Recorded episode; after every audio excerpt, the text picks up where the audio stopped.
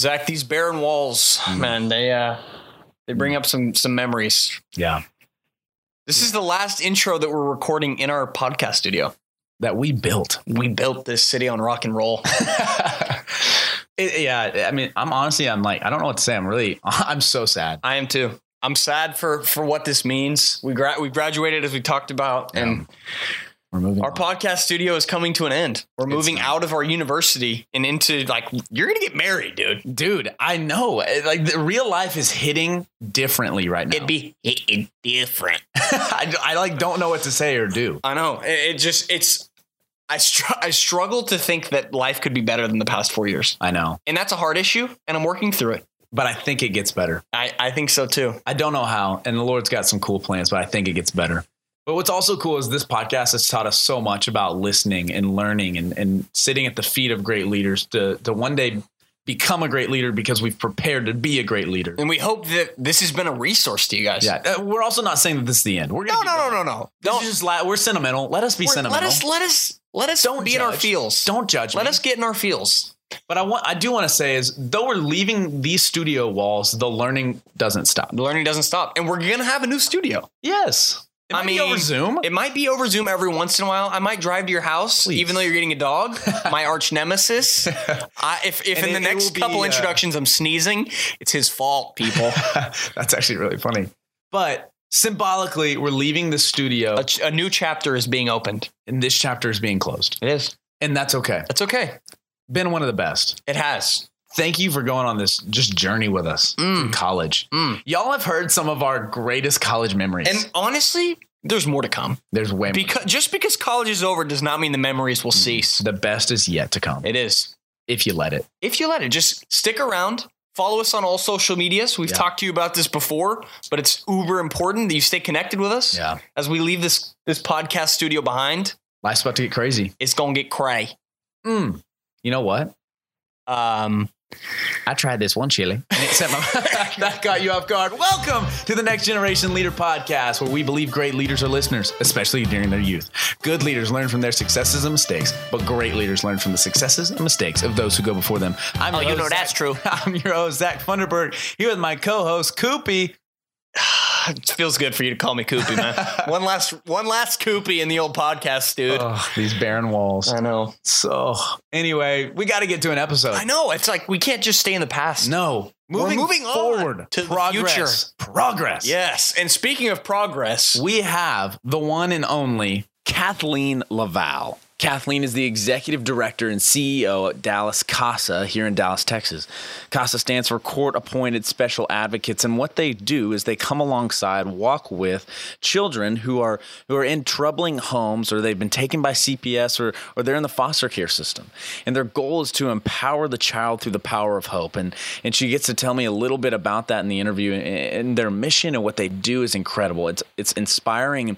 And when I was done talking to her, I, I wanted to get out and, and go serve with them. And so if you get a chance, look them up, see what they do, see how you can be a part, how you can help out uh, with their efforts. But how I found Kathleen is also actually funny. There was a, a story written about her in Dallas CASA in the Dallas Morning News and what they were doing during this coronavirus pandemic. And I, just through reading that article, was inspired. So I immediately looked them up, emailed her, and she was so kind to, to take some time out of her day to do this with us and to be with us. And when I was asking her executive assistant, Mandy, what I should talk to Kathleen about, about what what does she excel in, what is she passionate about in, under the umbrella of leadership, and this is what Mandy says, and I quote, "As a Dallas CASA employee, I can say that she excels in inclusivity and creating a positive work culture, even now in difficult times."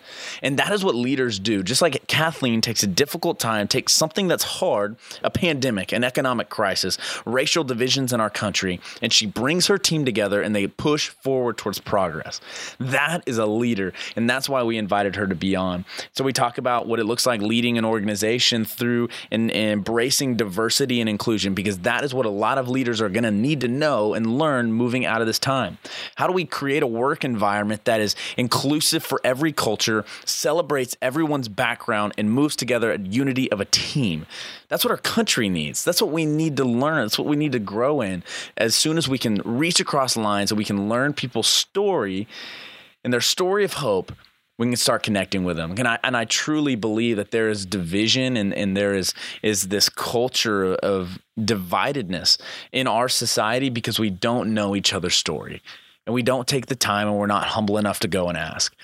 And, and so Kathleen talks about it in this, in this interview of what it looks like to have courageous conversations that, that reach across these lines and, and builds these connections.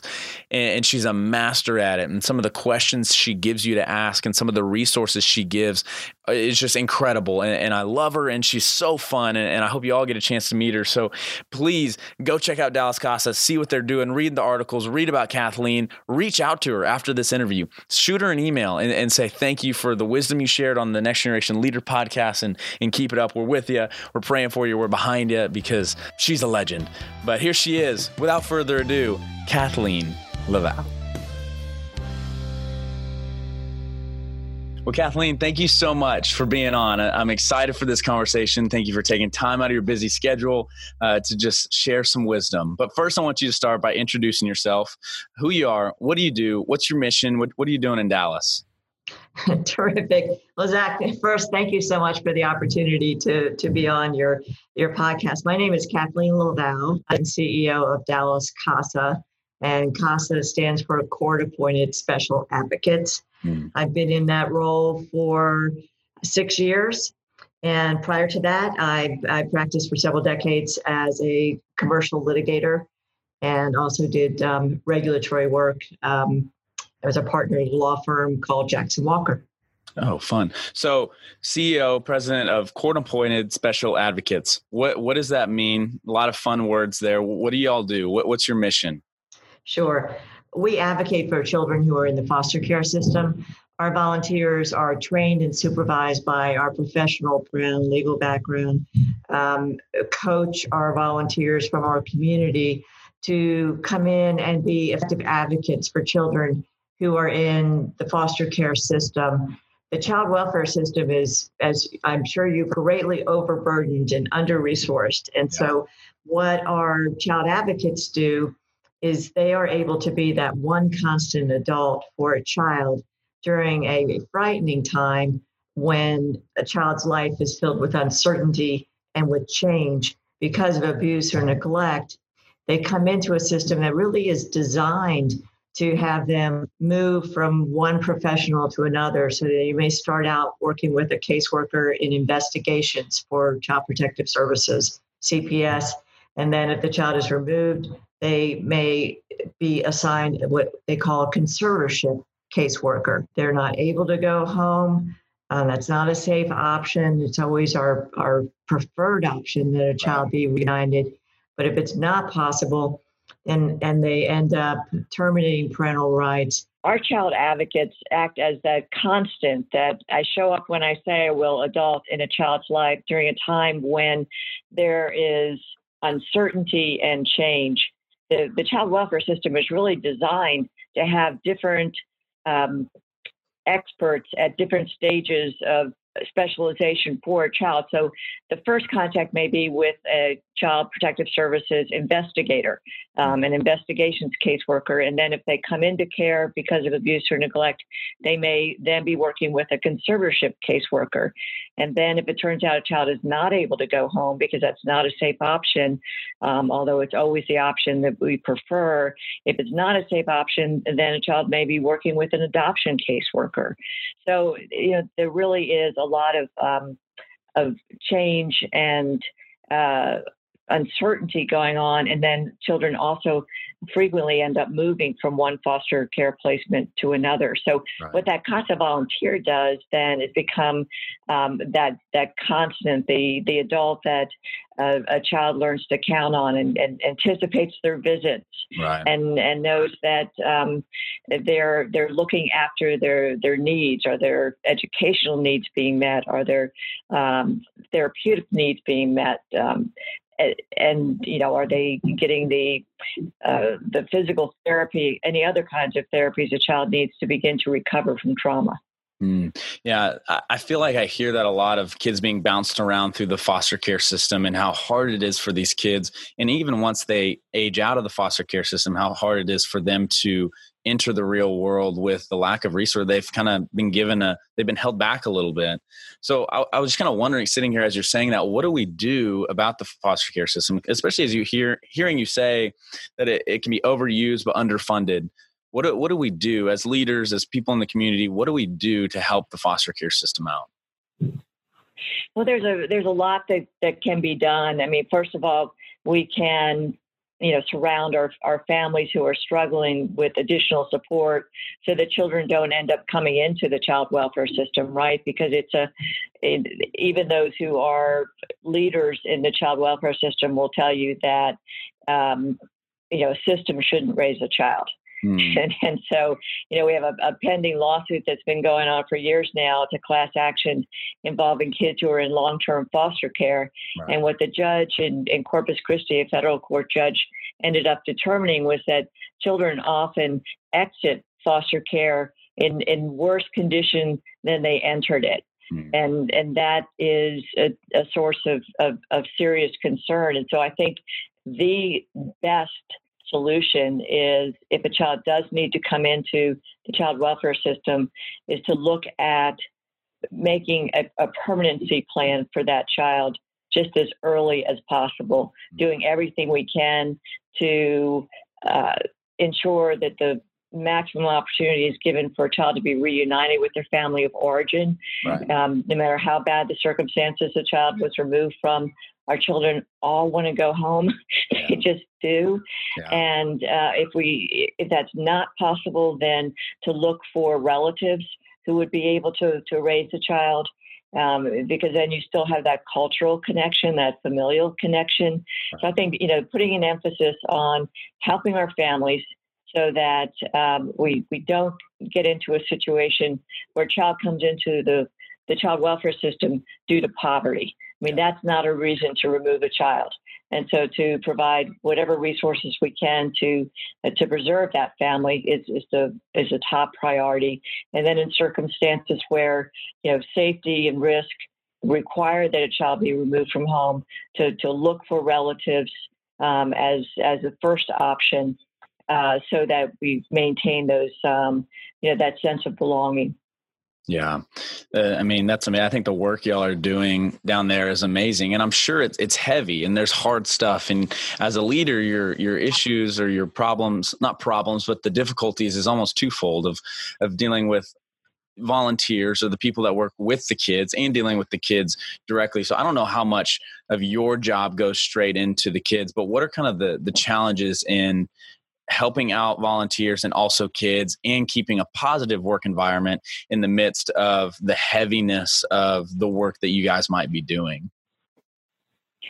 Well, it, you know, it's a, it's a really inspiring model of service, this CASA model, because you, when you think about it in terms of how other nonprofits work, most of them don't have the frontline service being delivered by volunteers. Right. And the real advantage that gives us in terms of what, what benefit we can bring to a child is that you're really bringing into this service the, the standards of our community, the conscience of our community, so that our children are, are being represented in a way that you would, you would want your own children um, to be supported. And so that's what I really love about the model. I mean, I think of it as, as a, a public, private, and then personal partnership.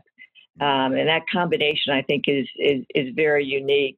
In terms of dealing with the heaviness, um, I, I love that question, because it's often kind of a point of resistance when we're recruiting volunteers.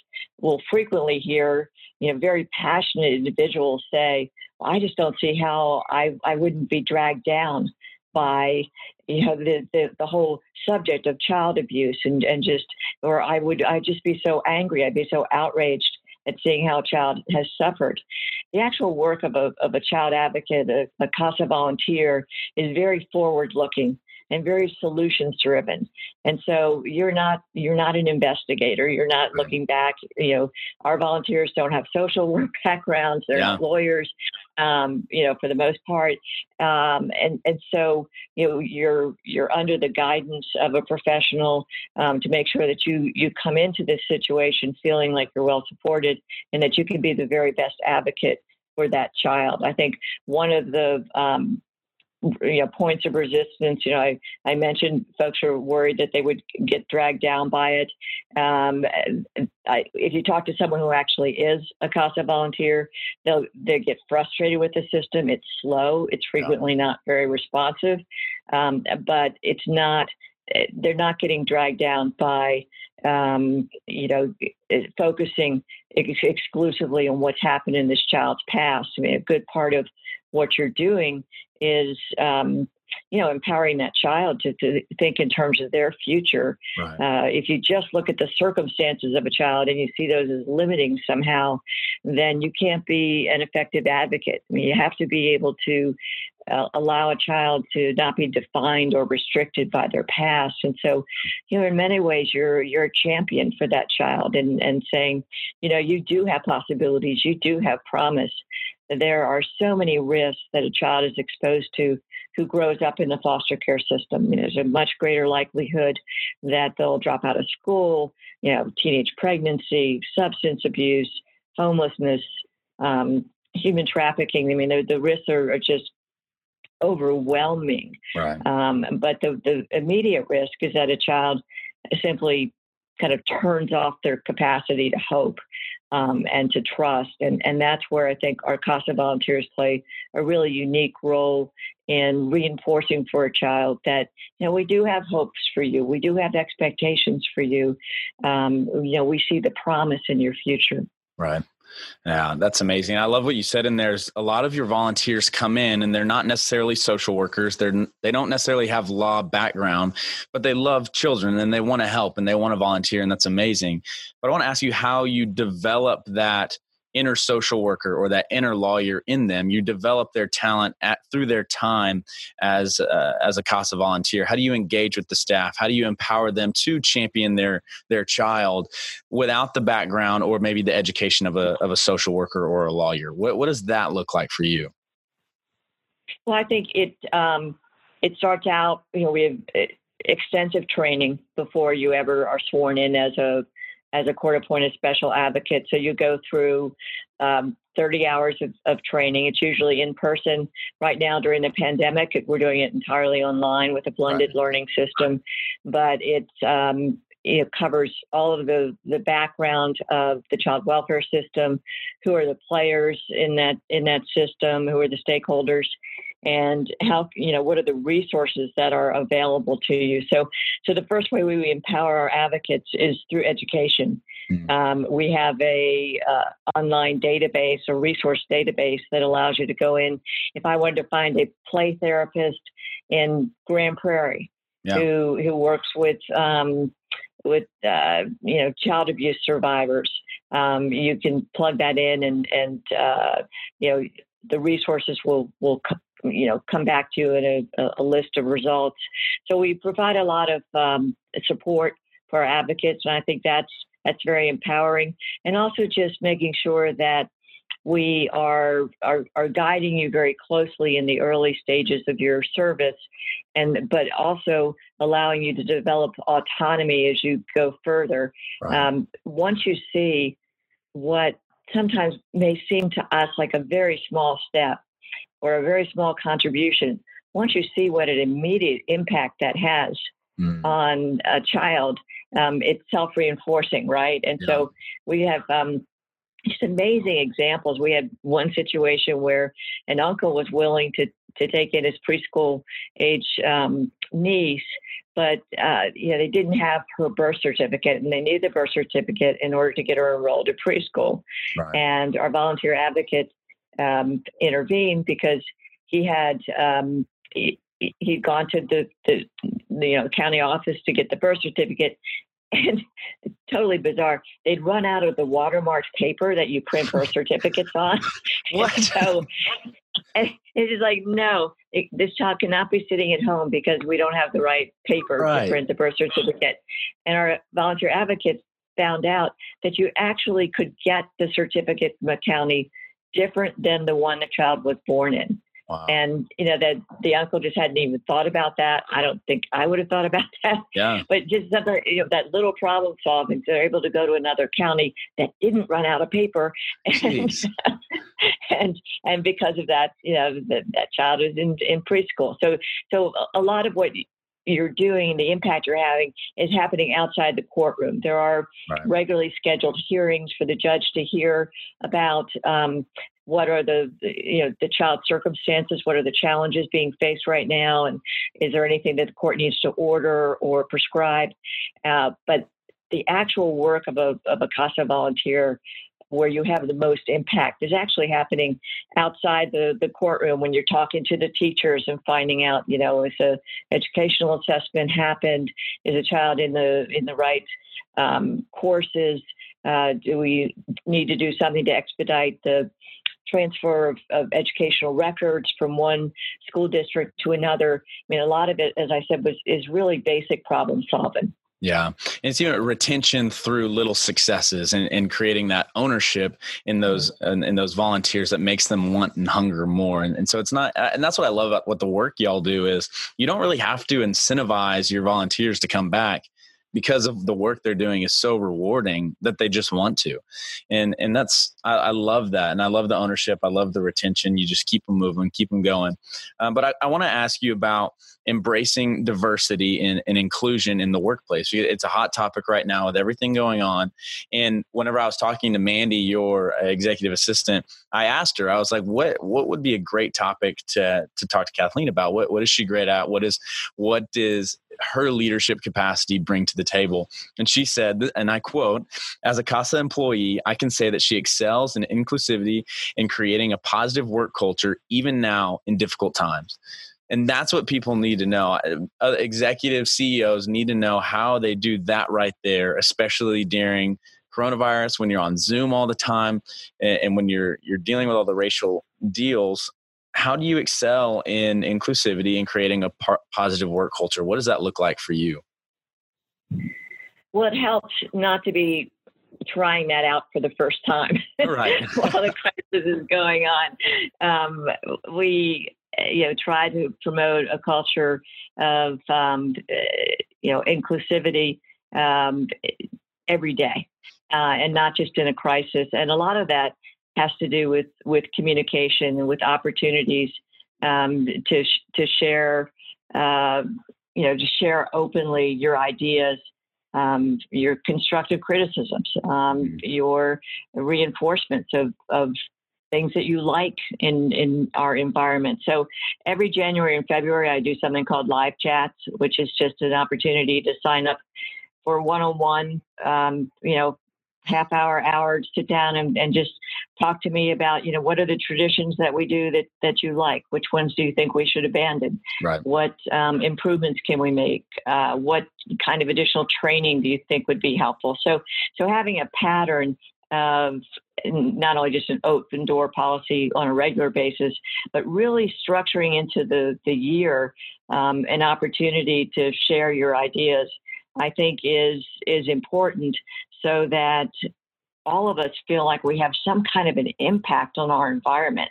Yeah. I think, you know, it's the absence of control or the absence of ability to influence um, our environment and our culture that I think is, um, you know, creates issues. Uh, we have, you know, we're really blessed by tremendous retention and long tenure in our staff. And I think it's because they know that we're invested in each other right. and that um, we're open to um, new ideas um, and, and to providing opportunities for folks to step up and to take on new responsibilities, to take on new roles, mm. um, and to show, show leadership. Uh, in ways that, you know, are particularly meaningful for, for you. We have so many of our our volunteer supervisors, so this is our program staff who who really coach our volunteer advocates. So many of them are just also excellent teachers, and so they participate in our continuing education program and different kinds of training. And I think giving folks the opportunity to, um, you know, just show their talent in in ways that are outside of, of the basic job description is is a really important way of having folks feel invested in the community and feel that, um, you know, that they're seen.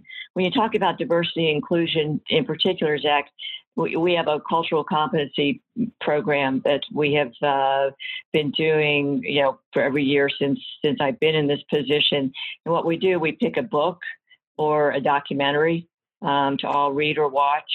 And then we, we come together. We normally do it in person, but we did it recently um, through Zoom, and break down into small group discussions. We just did uh, watch the documentary called thirteenth, uh, if you're familiar with it. Yeah. But it's it's absolutely excellent. It's an okay. hour and thirty-six minutes, and we it. we uh, it's free. You can watch it, and and then we had discussion questions that. Um, that Mandy Moore, my executive assistant, drafted, and and uh, had some really meaningful small group discussions, and then came back and did a, a readout of what were the top takeaways. And mm-hmm. you know, those kinds of conversations, I what I you know the the the silver lining on what's going on right now with racial divisions and looking for ways to heal that is that I think there's a lot of humility being expressed um, by individuals who haven't been involved in courageous conversations before, right. and who have who have thought that, you know, may have thought that because they don't feel they are themselves racist, that they are not in in some way um, involved or have any responsibility for for you know needing to to make changes or to support you know forward progress. I feel like this is a real a moment, a real opportunity when we have more people, a much more diverse group involved in in conversations. And I think for the first time, we're having a a broader understanding of what the difference in lived experience is. Mm-hmm. And and so to you know to talk to to parents, um, African American children have had to have conversations about what do you do you know if you're pulled over by the police, um, to to hear hear about and really understand that the risk of you being pulled over for a routine traffic stop um, in in our poor neighborhoods, in our neighborhoods of uh, people of color, you know. It's, you know, that percentage likelihood is so much higher. Right. I, so I feel like there's a um, there's an awakening going on um, where where folks of good intention um, are are saying, I, I want to better understand. Right. You know, I want to better understand um, what are the impacts. You know, if I often tell people that when I'm in discussions about um, you know, uh, racial tensions and, and, and divisions, it, it, it's a great exercise to just ask everyone involved to just write a list of the groups that you belong to. You know, what what are your affiliations? And many of us, you know, will will list um, our religion. Um, you know, many of, you know, I, w- I would say, you know, I'm a woman. Um, you know, they, uh, they may identify with, you know, their undergrad. You know, I'm an alumni of this organization and this academic um, environment. Um, and I, I can make a really long list before I ever get to white. Yeah. And, and so race is not a lens I look through on a, on a daily basis. Right. And when, you know, when I talk to Black leaders, um, you know, they'll say, you know, that's a difference. Yeah. That's a difference. I mean, race is something that um, a lens that they look to on a daily basis. It may just be a, a, a different look they get when they're walking through a department store. Mm-hmm. Um, you know, just uh, I mentioned the, the, the traffic stops, uh, routine traffic stops. And just to to really listen to how someone's experience is different than yours is, I really think, the most important first step to to getting to equity. Right.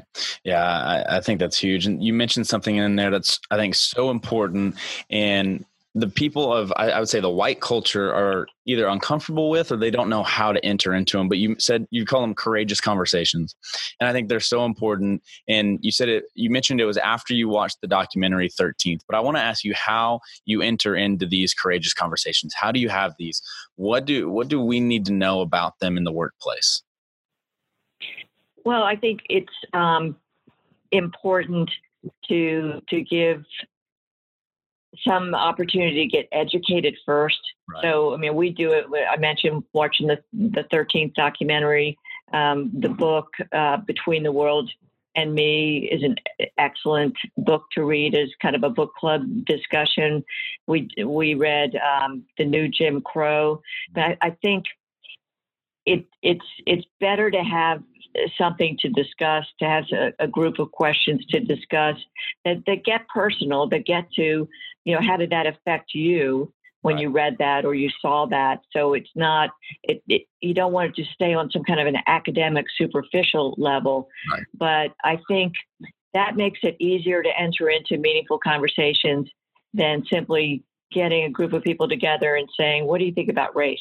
Yeah. Um, you know, what, you know, Um, and, and, and a lot of times in particular, because there is a tendency um, for, you know, for, you know, as, as white individuals to, to just want to exclude ourselves, you know, to, to want to say, I'm not part of the problem, um, because you don't have, there's no um, malintent at all. But, you know, as, as we continue to hear, just staying out of the discussion is not, Is, is not the solution.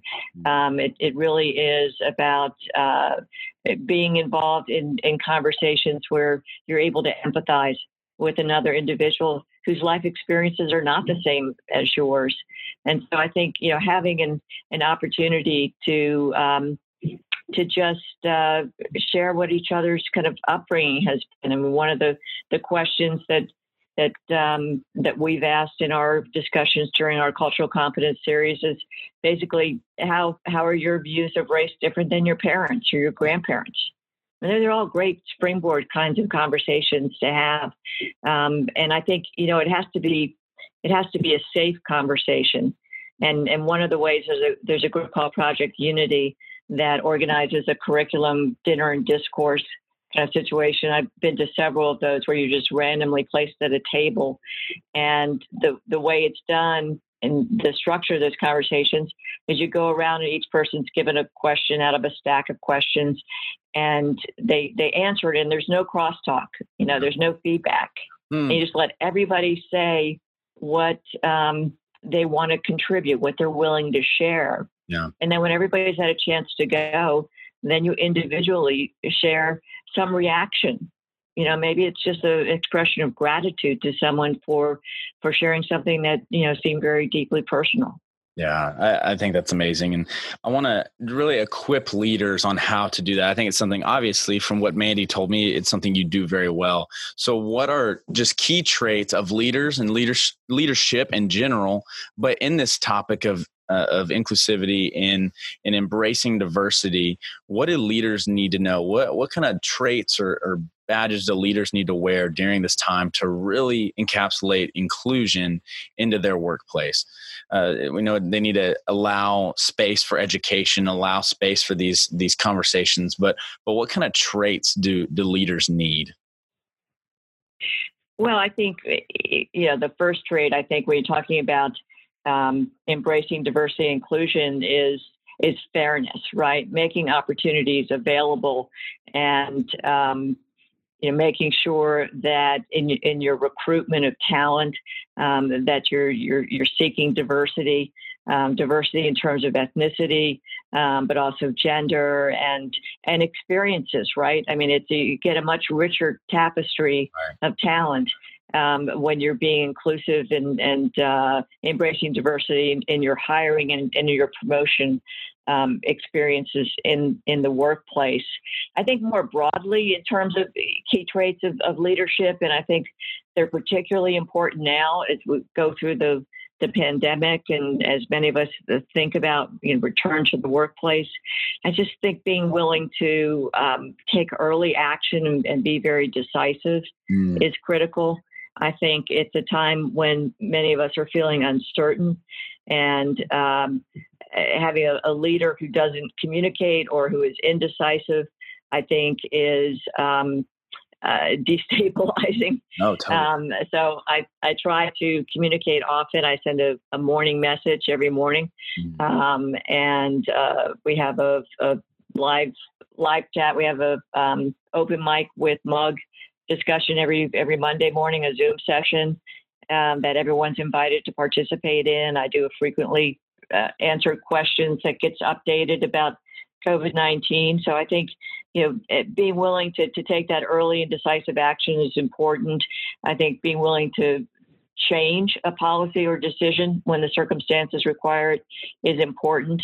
Right. I think, um, yeah, being able to take risks, uh, mitigate those risks and manage those risks, but y- you can't innovate if you're not willing to, to make changes. Mm. Uh, and I think that's um, an important trait of a, a leader. And I think gratitude and humility are, are right up there in terms of, um, you know, recognizing contributions of others, being grateful for what each person brings to the workplace each and every day, and, and what their individual circumstances, what challenges they may have had to face, um, to really be fully present and, and, and productive in that day. You know, we've got parents now who are home with, you know, little kids, and they, yeah. you know, they're, they're playing a lot of different roles right now under very, very challenging circumstances. And then I mentioned humility. I think, you know, as a leader, you have to be willing to, to share credit liberally, um, and, and often,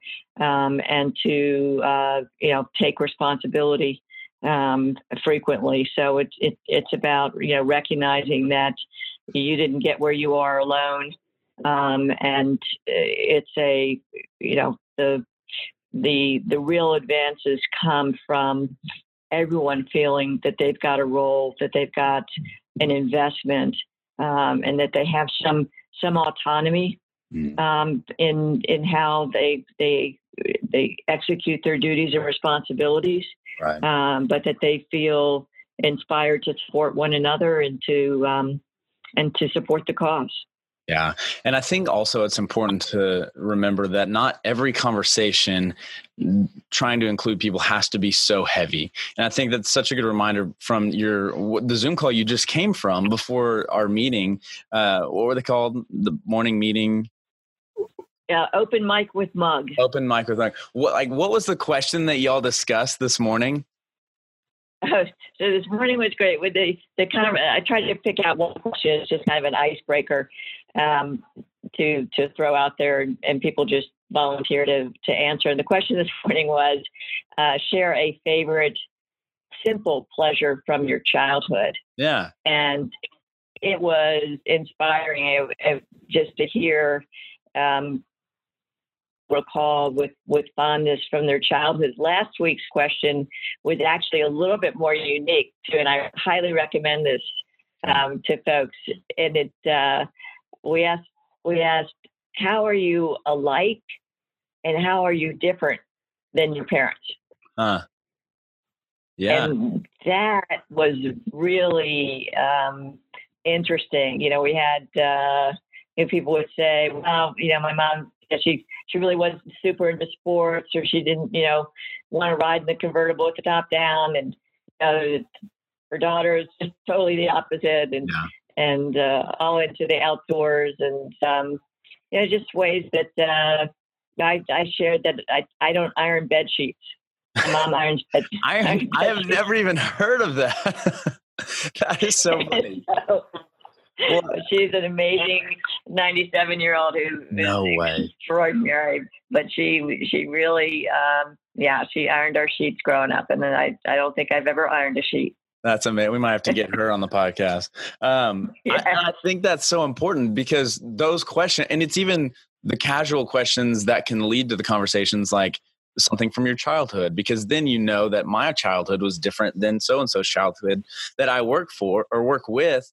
And I would never have known that without this, this meeting with our boss in the morning. And, and she cultivated that, and she allowed us to reach to the other side and understand someone that we work with even better than I thought I did.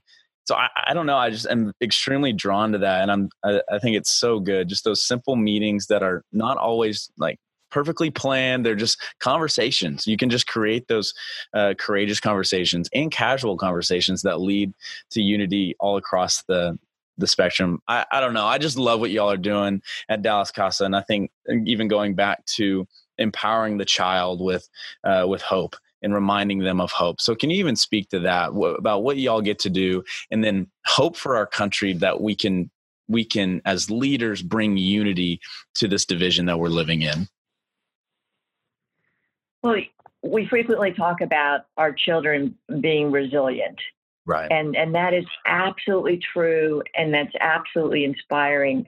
I just think we have a, a, a two-year-old who got brought into a hospital with multiple skull fractures and, and bruises literally over every inch of his two-year-old body. And he'd just been brutally, brutally beaten mm. and um, had to have surgery to relieve the swelling in his brain, had to remove part of his skull, and he's been through two surgeries already. Just came into care in um, in April, and you know he's moved out of, of of N I C U. He went to a regular room, and now he's in rehabilitation. We have a volunteer advocate who visits him each and every day for several hours, and holds his hand and reads him stories. And it's just, you know, absolutely inspiring. And I just saw a video of him the other day that would make you cry because he's just the cutest thing. And he's just uh, smiling from ear to ear and, you know, doing physical therapy. And, you know, we're, we're hopeful that um, he'll be able to recover fully from from his injuries. But when I talk about children being resilient, I, I, I have to turn it around a little bit when we talk about what are we doing today to to heal racial division and to to come together um, to to unite. And and in that circumstance, Zach, I worry about resilience mm. because I don't want us to forget. I don't want us to forget George Floyd. I don't want us to quit hearing "I can't breathe." And and in so many times. Um, you know, Rodney King happened a long time ago, an extreme case of, of police brutality. And and I thought back then, we're never going to forget this. We're we're going to do better. Um, we're really going to, um, we're going to be more, more vigilant. We're going to make sure that, um, you know, you, you don't lose your life for the color of your skin. And, and yet here we are and, you know, uh, looking at uh, yet more in the series of examples of, um, you know, young Black Americans um, being at risk of, of losing their life. And so it's a, um, it, it's a moment in time that I really hope we pause. Yeah. And I, and I think that it is that one, again, kind of silver lining that it's happening during this pandemic, because I think there are a lot more of us who are looking at, at webinars and, and Zoomcast and, and, and, and just thirsty for, for knowledge um, and understanding. It's not just knowledge, it's understanding and compassion. And so I hope that, that we as adults are, are not, that we don't get over this. We don't get over this too quickly. We don't get over it at all, that we really use it as, as a catalyst for, for actual change. Yeah, I, I think it's huge. And resilience, and even just the resilience of a child, and, and we can get through this. We can pull together. We can we can unify, and we can. We just have to have the hope. We can look back on, on the past and see what's happened, and we don't want that to be the the course of our future and where we go from here. But I think that, I mean, that's an amazing word. Thank you so much, Kathleen. Last question. It's my favorite. I love asking leaders this question. Um, as we end, we're, we're quickly a- approaching the end of our time, and I wish I could spend two more hours asking you questions. But what advice would you give to your twenty-year-old self, the the twenty-year-old that's listening to this? What advice would Kathleen tell twenty-year-old Kathleen back in the day? Not that okay. long ago. It, like, I mean, I know not much has changed. It's like oh, two, moments, three years ago. Moments ago. moments ago. Okay, I'm joining your fan club, Zach. Um, yeah. I I think um, the advice I would give is is to surround yourself with with individuals who are optimistic. Mm.